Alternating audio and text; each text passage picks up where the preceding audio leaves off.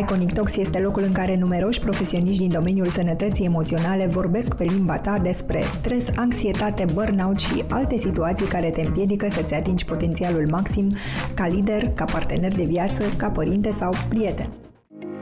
Managementul resurselor umane trebuie să rămână mereu conectat la nevoile reale ale echipelor, în special atunci când nevoile acestora se schimbă. La ce provocări se pot aștepta liderii în HR în următorii ani, am discutat cu Mihaela Aslamadi, HR manager cu o experiență de peste 12 ani în domeniu, în cel mai nou episod Iconic Talks. Bună, Mihaela, bine ai venit! Bună, bine te-am găsit și mulțumesc foarte mult pentru invitație. Cum este o zi de iunie pentru tine, ca manager de HR? Este o zi frumoasă, în primul rând, pentru că ne bucurăm uh, de soare și de vremea frumoasă plină de proiecte, ca de fiecare dată, cu colegi noi pe care îi aducem în echipă și îi ajutăm să se integreze, colegii pe care deja îi avem și discutăm pentru diverse proiecte. Și e o perioadă foarte aglomerată și pentru Nordis, pentru proiectele noastre care vor fi uh, lansate în curând.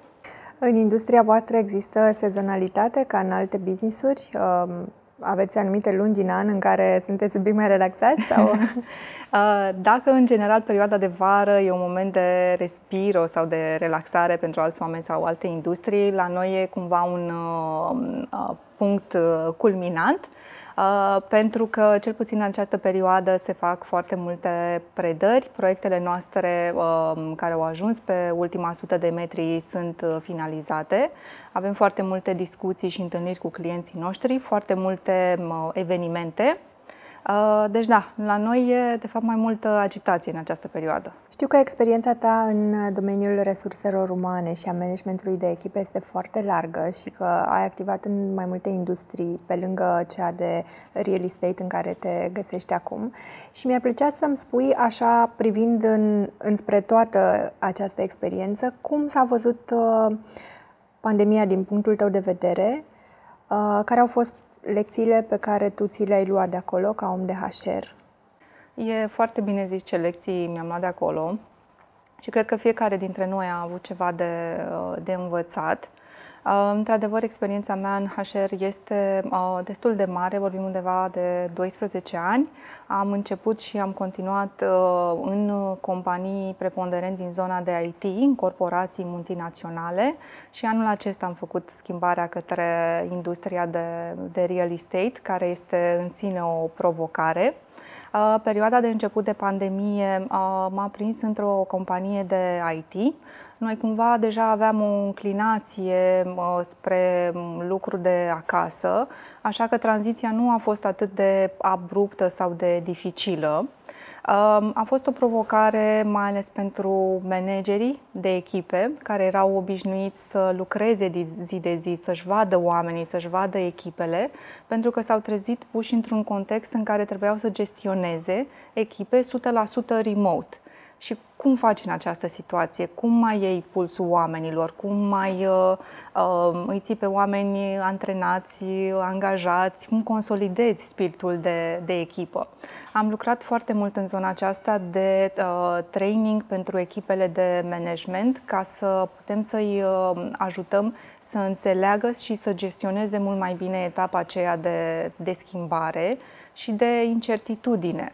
A fost o perioadă destul de mare în care nimeni nu știa ce o să se întâmple, ce o să se întâmple săptămâna viitoare. Ne întoarcem la muncă, rămânem în continuare acasă, îmi instalez un birou acasă sau aștept să ne întoarcem la, la birou. Um, change management, acela a fost uh, cuvântul și am început cu echipele noastre de manageri pentru că ei trebuiau să ducă mai departe mesajul către echipele lor, să țină echipele uh, unite și să încearcă să transmită un sentiment de siguranță pe cât se putea în acele uh, momente.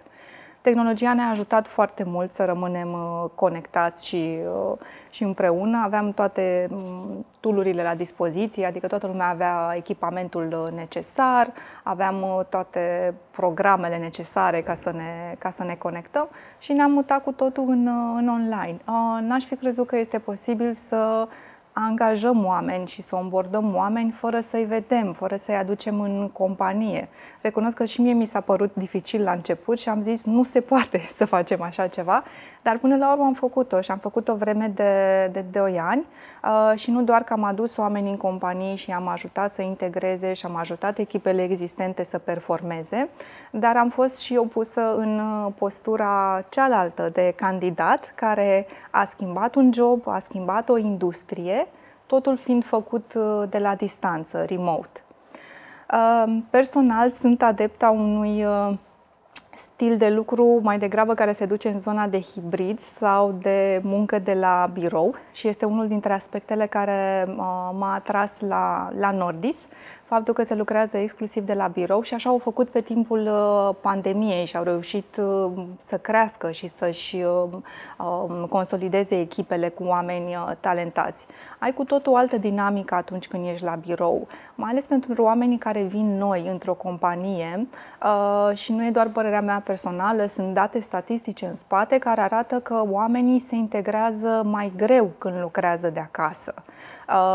Rata de angajament nu este atât de, de ridicată și oamenii nu se mai atașează, nu mai rezonează atât de mult cu compania ta, cu cultura pe care tu vrei să o transmiți, iar mai departe pleacă și mai, uh, și mai ușor. În uh, pandemie au fost foarte multe companii care au lucrat exclusiv de acasă sau în format hibrid. În ceea ce vă privește, obiectul vostru de activitate presupune să lucrați exclusiv fizic și aș vrea să știu cum s-a văzut, mai ales perioada de început în care toată lumea era îngrijorată, cum s-a văzut la voi situația și cum ați reușit să țineți oamenii motivați și să lucreze în continuare? Exact. Um, lucrul de acasă a fost uh, foarte um, ușor de, de făcut pentru companiile care aveau un anumit specific, care puteau să lucreze remote. Anumite industrii, printre care și industria noastră, nu au permis acest uh, lucru. Deci nu am fost uh, singurii care s-au uh, confruntat cu, cu această decizie. Bineînțeles că pe toată durata pandemiei am luat toate măsurile de siguranță și sănătate care erau necesare și impuse de, de lege. Nu am pus oamenii în pericol, dar nu aveam cum să lucrăm și să construim efectiv proiectele pe care le dezvoltăm fără a avea oamenii fizic pe șantiere sau fără a putea avea consultanții noștri de vânzări în întâlniri cu clienții și multe alte proiecte care într-adevăr s-au derulat fizic ne-a ajutat foarte mult uh, partea aceasta de comunicare. Comunicare uh, intensă din partea echipei de management către echipele noastre. Cum stăm, unde suntem, uh, ce vrem să facem uh, mai departe. Am recunoscut faptul că da, este o perioadă de incertitudine și nu știm exact ce direcție vom avea, dar că suntem încă împreună, că suntem alături și că este foarte important pentru noi, pentru a putea transmite stilul nostru de viață, să interacționăm mai departe față în față. Cum v-ați uitat la sănătatea emoțională a oamenilor în toată perioada aceasta? Da, a fost, a fost interesant. Cred că partea aceasta de sănătate emoțională cumva era pe agenda sau oamenii de HR se uitau la ea, poate un pic mai atent sau mai uh, cu grijă decât alte, uh, alte roluri, dar odată venită pandemia s-a pus așa un mare reflector pe tot ce înseamnă uh, sănătate, stare de bine, uh, emoții, uh, tot ce ține de well-being în general uh, al, uh, al angajatului. Ascultând oamenii, în primul rând, revin la, la ideea de comunicare, este foarte important să comunici cu echipele pe care le ai, cu angajații, chiar dacă nu știi. Pentru că au fost foarte multe situații în care echipele de top management în companiile în care am fost nu știau exact ce se va întâmpla peste o lună, două, peste o săptămână. Cu toții ne-am lovit de acea incertitudine. Nu puteam să dăm un răspuns clar, da, ne întoarcem de la birou, rămânem în continuare acasă. Însă am comunicat acest lucru. Acestea sunt lucrurile pe care le știm în momentul de față. Acesta este planul pe care îl avem, continuăm să facem așa, nu vom face următoarele lucruri. Comunicarea este cheia, pentru că angajații vor să știe că au echipe de management uh, care sunt interesați de ei la nivel de persoană și nu doar de, de resurse. Uh, cumva trebuie să pășim și cred că lucrul acesta se face foarte mult, mai ales în ultima perioadă, trebuie să ieșim din paradigma aceasta de resurse um, umane și să ne uităm la, la oameni ca niște ființe. Deja vorbim de, uh, de potențial, de managementul potențialului uman. Și cum face acest lucru? Fiind foarte atent la nevoile lor Uh, luându-le pulsul, cerându-le feedback. Am făcut foarte multe uh, chestionare și survey-uri anonime printre angajați. Cum sunteți? Cum vă simțiți? Cu ce probleme vă confruntați în, în această perioadă? Uh, pentru că, în urma acestor sondaje, și tu, ca om de HR și ca echipă de leadership, poți să-ți dai seama mult mai bine ce probleme are organizația ta și cu ce programe vii tu, ce poți să construiești, ce nevoi ai. Poate dai seama că în organizație este o nevoie foarte acută de a avea echipamente de lucru mai bune sau mult mai mult uh, timp liber pentru uh, a sta alături de cei uh, dragi. Aceasta a fost una dintre problemele cu care ne-am confruntat în perioada de pandemie. Oameni care aveau nevoie de timp liber pentru a-și îngriji fie copiii, fie părinții, fie mm, rudele care erau bolnavi în acea perioadă. Deci cred că perioada de pandemie, pe lângă faptul, binecunoscutul fapt că a accelerat foarte mult partea de digitalizare a proceselor în business, a mutat foarte mult accentul pe, pe această amprentă umană a relațiilor dintr-o, dintr-o companie. Suntem mult mai atenți la cum sunt oamenii, cum se simt ei, ce nevoi au ei. Și cred că până la urmă a fost un lucru bun. Adică încercăm să vedem care au fost și lucrurile bune care au ieșit din această, din această pandemie. Știu că în, între oamenii de HR se vorbește în perioada aceasta din ce în ce mai mult despre employee well-being. Um, m-ar ajuta să știu care este viziunea voastră de acum înainte, pentru că tot vorbim despre noua normalitate și cred că um, discuțiile despre pandemie, despre ce a fost, vor rămâne într-adevăr uh, istorie și pentru a putea obține rezultatele pe care ni le dorim, trebuie să ne concentrăm pe ce urmează și pe ce ne dorim de la companiile noastre, de la echipele noastre. Cum vă uitați voi la echipe din 2022 încolo? Într-adevăr, uh, începe să se pună din ce în ce mai mult accentul pe partea aceasta de well-being, employee well-being și e un concept care a început să ia amploare. Um, însă programe din zona aceasta se făceau de multă vreme. Uh, poate că nu ne-am dat seama că se numește exact Employee Well-being sau nu făceau parte, nu erau sub această umbrelă sau acest concept care s-a închegat mult mai mult în ultima, în ultima vreme. Când spun uh, employee well-being, uh, eu mă gândesc la mai multe paliere. Mă gândesc în general la tot ce ține de starea asta de, de bine, de sănătate, de siguranță la locul de muncă. Și asta înseamnă foarte multe lucruri. Nu înseamnă doar a aduce fructe la birou sau a aduce niște uh, sesiuni de yoga. Eu cred că, în primul rând, pleacă de la partea de cultură a unei organizații și a unei uh, companii. Dacă ai o cultură deschisă către comunicare, o cultură un leadership empatic și corect, unde oamenii pot să-și spună părerea fără să se teamă, unde oamenii sunt apreciați pentru ceea ce sunt, eforturile lor sunt recunoscute, ei se simt bine și sunt bine în pielea lor la locul de muncă. Eu cred că aceasta este baza well-being-ului. Se pornește de la o cultură sănătoasă în companie și peste acestea adaugi celelalte paliere de well-being. Pe partea aceasta de sănătate mentală am observat foarte mult companiile uh, și companiile în care am lucrat uh, pun la dispoziție angajaților uh, consultații gratuite uh, la cu un coach sau cu un uh, psiholog în funcție de problemele pe care le ai. Există aplicații și sunt aplicații uh, din zona aceasta care se dezvoltă foarte mult în ultima perioadă și se dezvoltă și la noi în țară, unde în funcție de problemele pe care le ai tu personale, poți să-ți alegi un anumit tip de psiholog. Poate vrei un uh, psiholog uh, sau un coach care să te ajute să mănânci mai sănătos sau poate ai copii și sunt în perioada adolescenței și ai nevoie de un terapeut care să te ajute să-și gestioneze aceste probleme.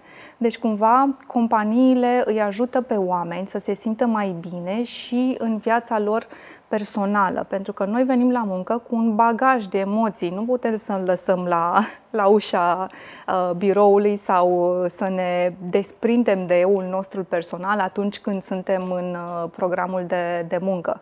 Și dacă noi, noi nu suntem bine cu noi, cu ce se întâmplă acasă, cu problemele pe care le avem, Uh, normal că ne va afecta și performanța la lucruri de muncă, și mediul în care relaționăm cu colegii, și abilitatea noastră de a face față diverselor provocări. Uh, ești mult mai relaxat și mai creativ și mai destins când ai aceste probleme din spate rezolvate cât de cât. Well-being uh, mai înseamnă și partea aceasta de well-being, cum să spun, financiar și este foarte, foarte important. Uh, dacă nu ai oameni care sunt uh, bine plătiți, ai angajați care în permanență uh, se vor strădui cu salariu sau în mintea lor va fi întotdeauna, nu știu, se vor gândi la alte oportunități, își vor căuta întotdeauna ceva care se plătește mult mai bine.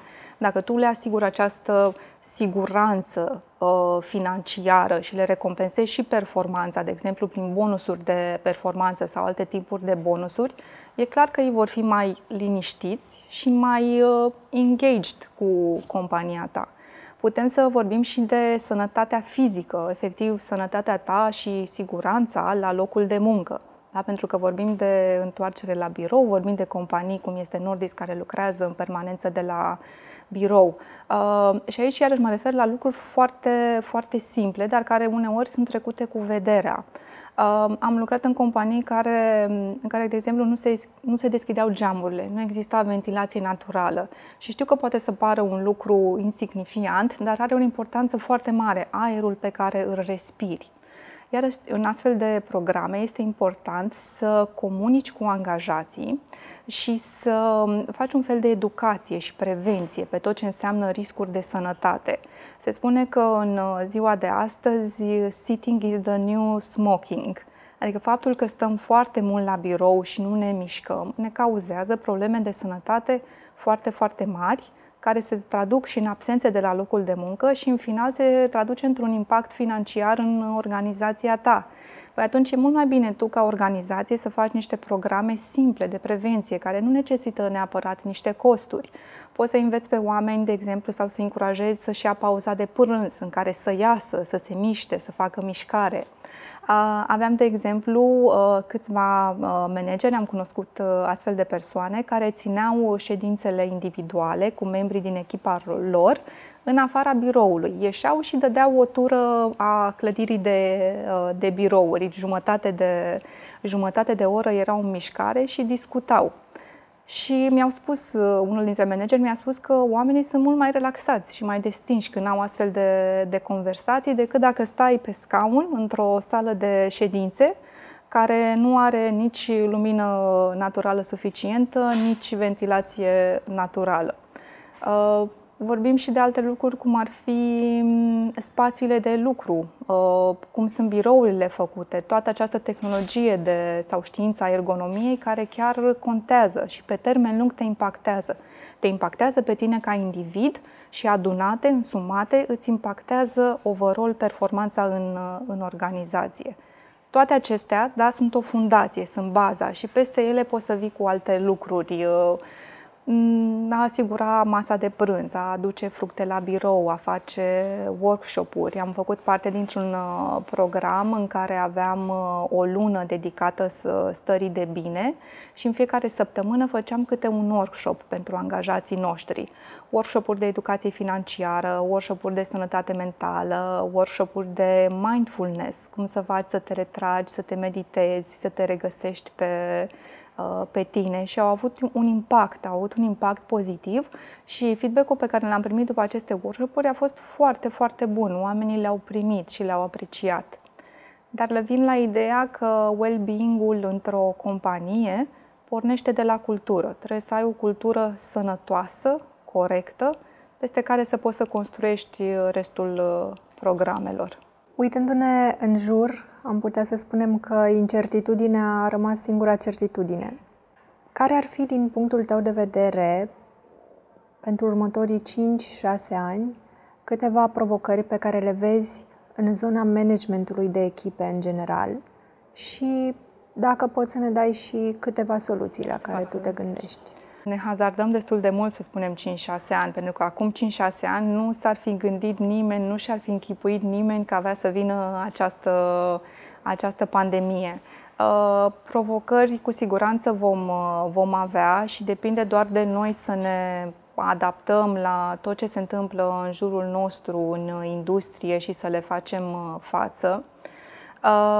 Eu cred că cea mai mare dintre provocări va rămâne mm, partea aceasta de război al talentelor, deci a atrage oamenii potriviți în, în organizație. Asta a fost dintotdeauna, a fost și în pandemie și va fi și de acum înainte.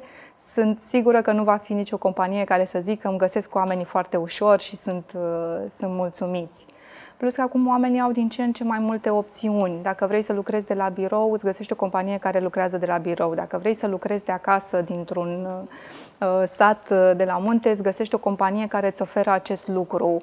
Uh, tipul acesta de muncă hibrid a deschis foarte multe oportunități. Poți să fii angajat de orice companie, de oriunde din lume. Asta înseamnă că ne batem mai mulți angajatori pe aceeași, uh, uh, același pool de talente. Uh, deci da, concurența va fi în continuare acerbă, mai ales că mi se pare că angajații devin din ce în ce mai conștienți de uh, cine sunt ei, ce vor de la viață, ce așteptări au și vin cu mai multe așteptări uh, la interviu și la job în general. Deci ar fi, în primul rând, partea aceasta de găsirea talentelor și oamenilor potriviți pentru organizație. În al doilea rând, va trebui să ne uităm la generațiile care vin, oamenii tineri, uh, care sunt, uh, cum se spune, nativ digital, care sunt uh, obișnuiți să lucreze altfel, să vadă lucrurile altfel, care nu mai au răbdare să parcurgă toate etapele, care vor din prima să găsească un job cu foarte multă motivație, cu mult sens, să aibă un impact din prima zi în care vin la, la muncă. Și această generație va deveni o mare provocare pentru noi, pentru că vor intra într-o organizație și vor fi conduși de niște oameni care sunt cu două generații peste și care au cu tot o altă mentalitate, cu tot uh, alt, uh, altă perspectivă asupra lucrurilor și cum se fac lucrurile într-o companie.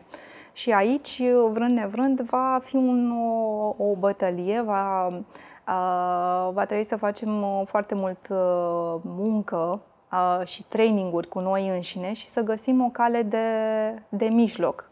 Cum integrăm această forță tânără în uh, programele noastre, în cultura noastră organizațională, cum îi facem să, să fie eficienți? Și nu doar să imulăm pe ei pe tiparele noastre și să vedem și noi ca organizație și ca lideri ce avem de învățat de la ei din cerințele cu care vin ei. Asta spun că va trebui găsită undeva o cale de, o cale de mijloc.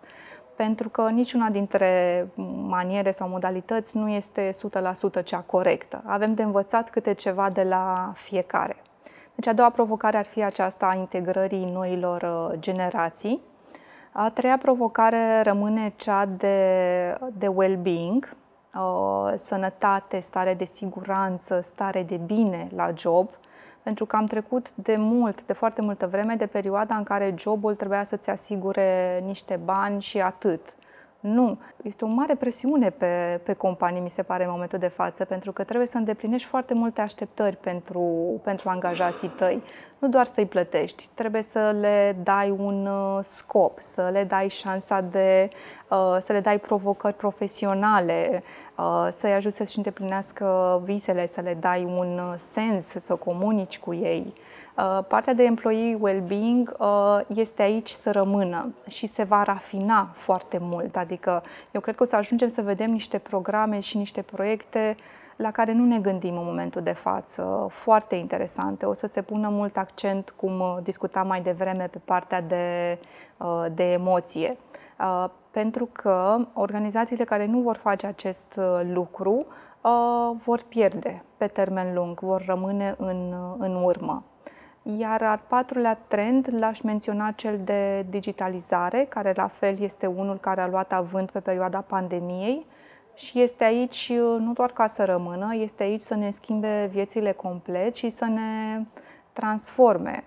Iar noi ca indivizi, cât și ca organizații, trebuie să fim, trebuie să avem un mindset flexibil și să fim gata să schimbăm lucrurile, să schimbăm uh, abordările, să ne schimbăm uh, telefoanele odată la câțiva ani, să schimbăm programele cu care lucrăm, uh, softurile, strategiile pe care le avem. Deci digitalizarea cred că ar fi ultimul trend, iar ca soluție ar fi să avem un mindset de, de creștere.